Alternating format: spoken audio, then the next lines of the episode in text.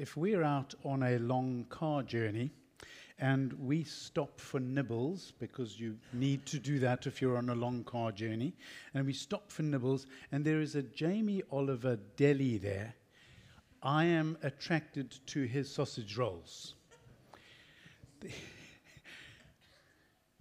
I have a Jamie Oliver recipe book at home, and uh, sometimes, not very often actually, I use his recipes. But neither of these facts make me want to meet him. But if I got wind of the fact that Jamie Oliver fed 5,000 people with five loaves of fish and five loaves of fish, I would be really interested. five loaves of bread and two fish I would begin to take note, and particularly if the stories about him included turning water into wine and healing people. I think I would be more interested in meeting this guy, wouldn't you? Yeah, probably we would.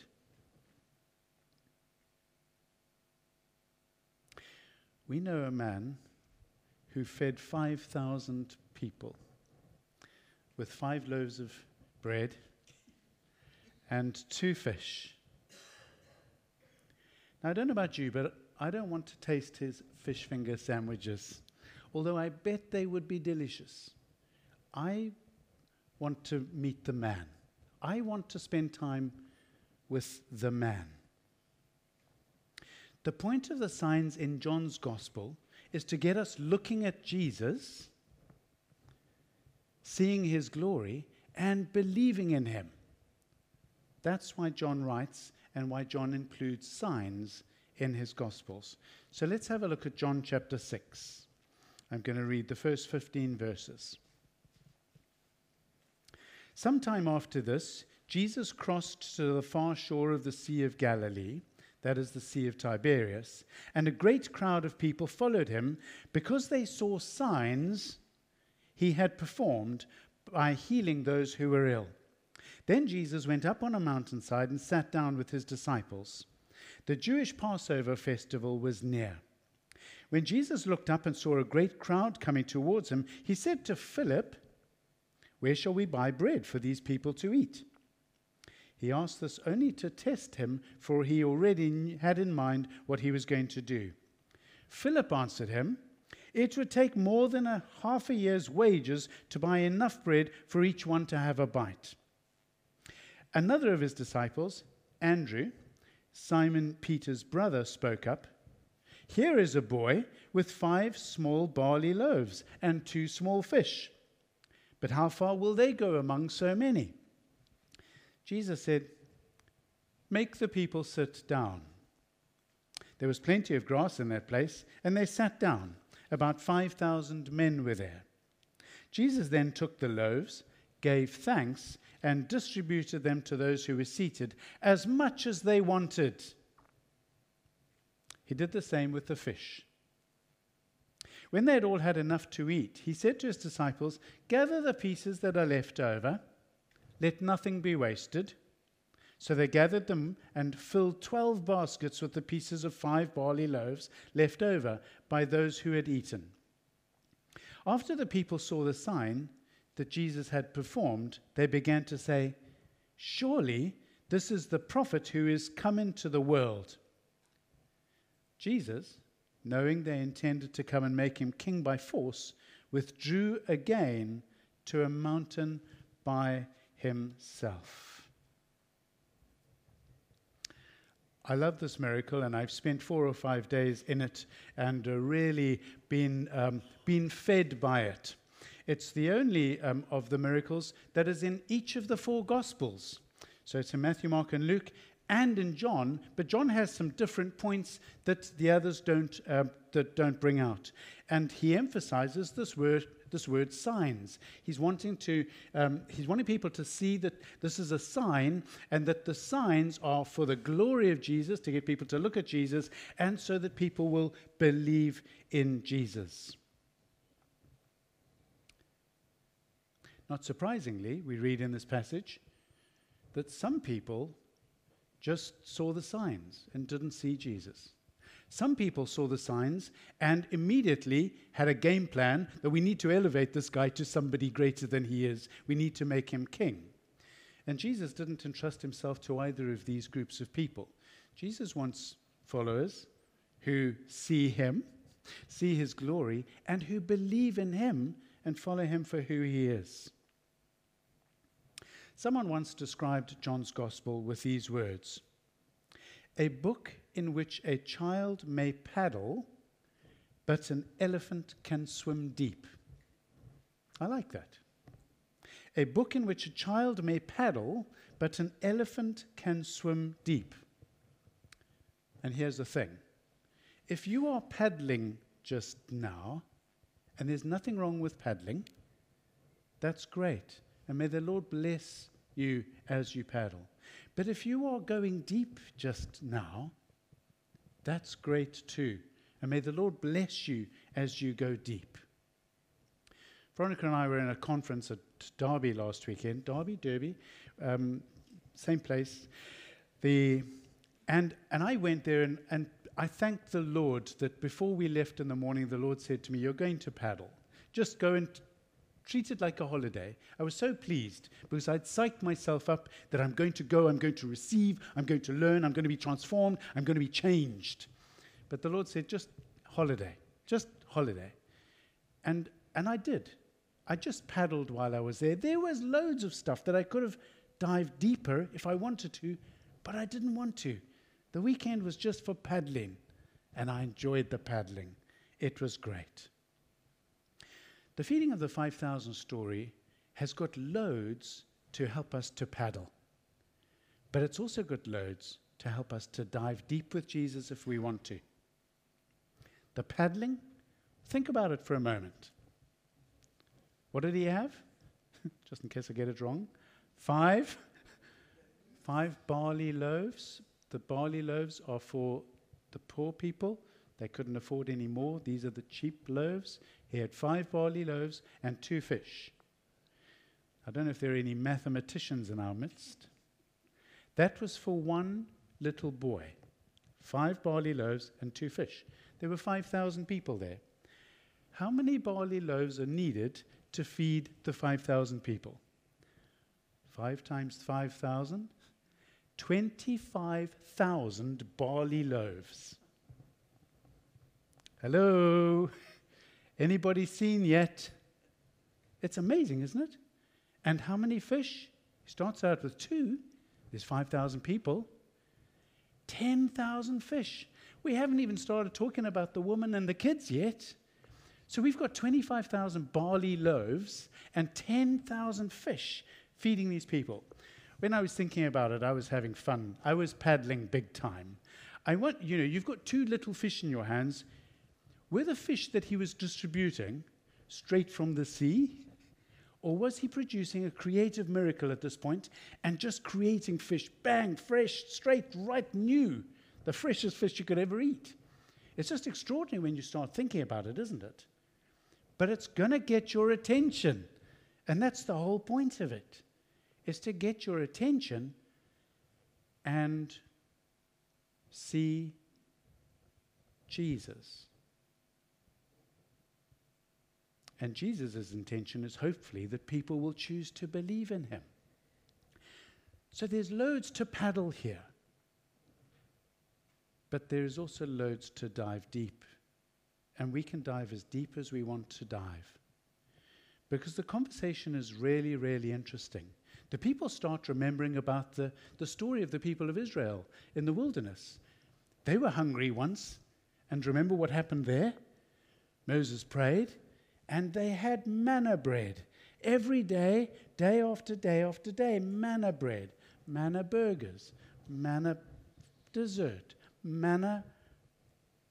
They had manna, unlimited manna.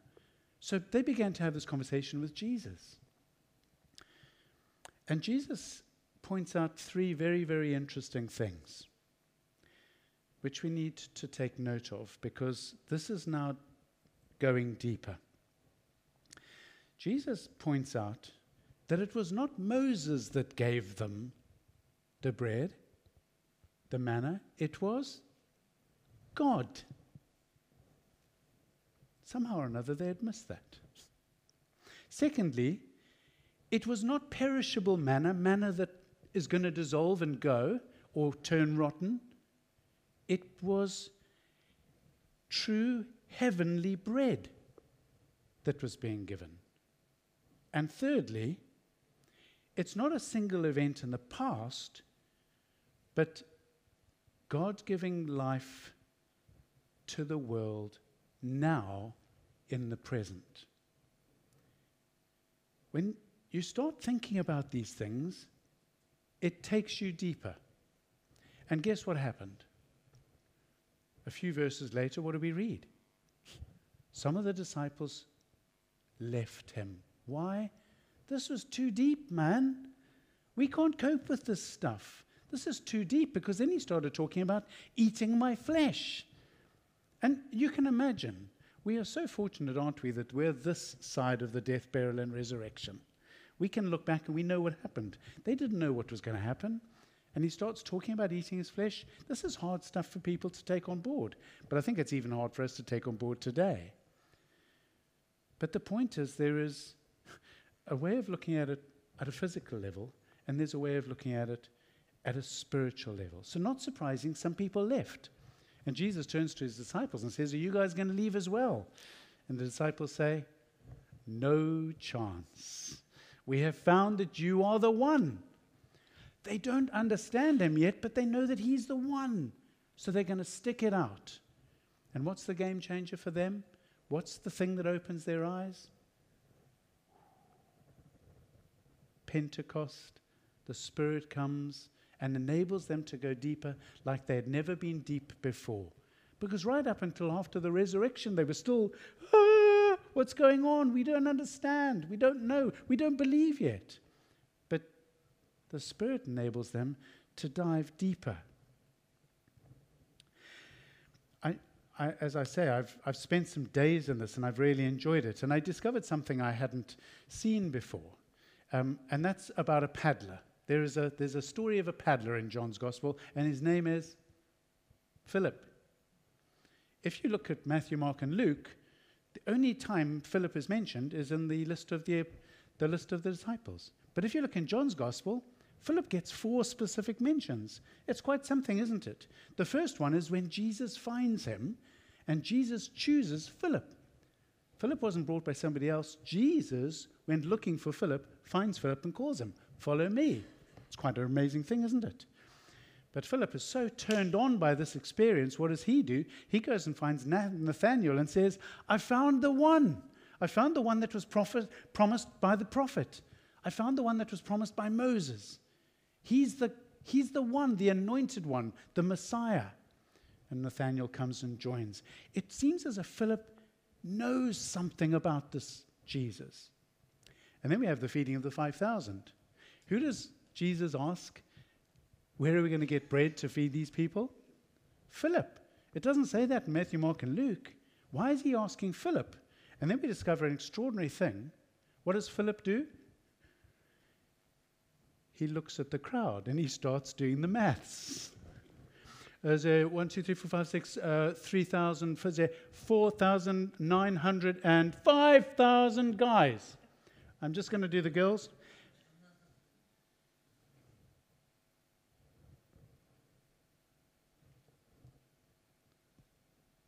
Andrew, Philip's mate, rescues the situation. What does Andrew do?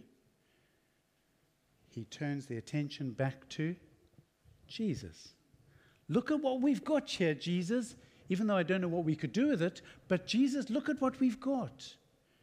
He turns the attention back to Jesus, not on the maths, not on the problem, not on the, the circumstances, but let's keep our eyes fixed on Jesus.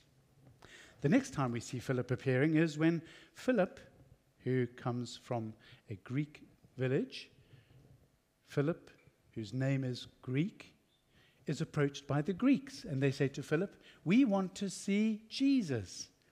What does Philip do? He panics and he goes to his mate, Andrew. And he says, Andrew, there's a bunch of guys here who are wanting to meet Jesus. What do we do? What does Andrew do? Attention back to Jesus. And together they take these Greeks back to Jesus. An interesting conversation happens. And then there is a fourth occasion when Philip is seen.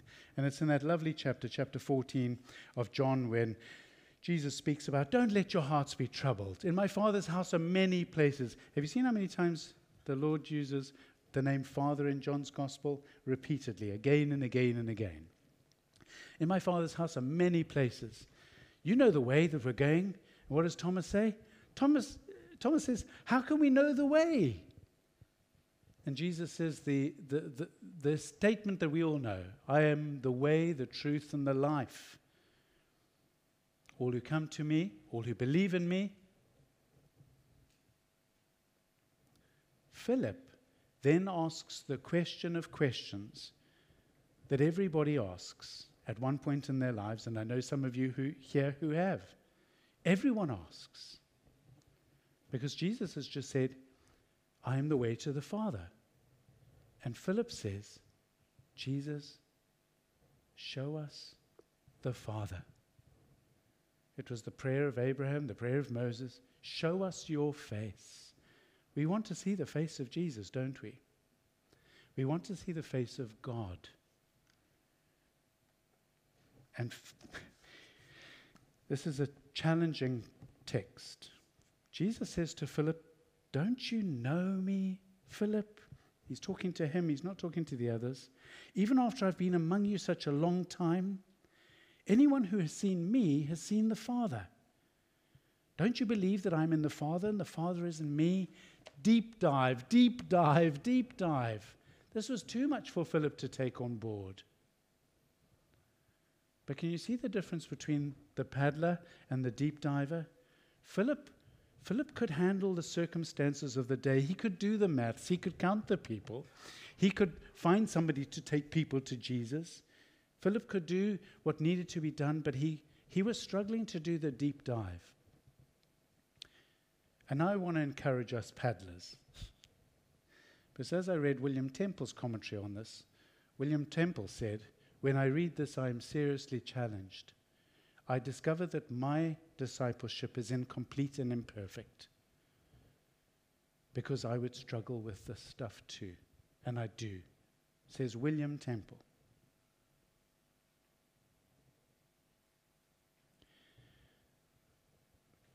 I paddle every day, and I know you do too.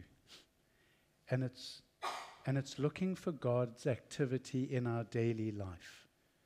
We all want to see God at work in our daily life, don't we? We do, don't we? And we do see Him at work in our daily life. I love working here. We see God at work every single day. God has already been at work here among us this morning. It's good to paddle, it's good to have that experience. And why are our, why are our hearts still restless? Because I don't want to just have joy occasionally. I don't want to just have peace occasionally. I want to have the constant joy that is promised. I want to have the, the peace that passes understanding that is promised. Do you? It is good for us to paddle. But we should never neglect the deep dive that is required for us to go into a deep relationship with the Lord. This weekend gives us the opportunity to do that. The deeper we dive with Jesus, the richer the experience of his love is revealed. I want to be out of my depth in his love. I want to be out of my depth in his peace. I want to be out of my depth in His grace. Do you? We all do. So, what do we need to do? We can't make ourselves, we can't make ourselves have a perfect discipleship, a complete discipleship, can we? No, but He can. So we hunger and thirst from Him, and with the help of God the Holy Spirit, we receive from Him the food that never runs out, the drink that never runs dry. And it's a wonderful, wonderful thing.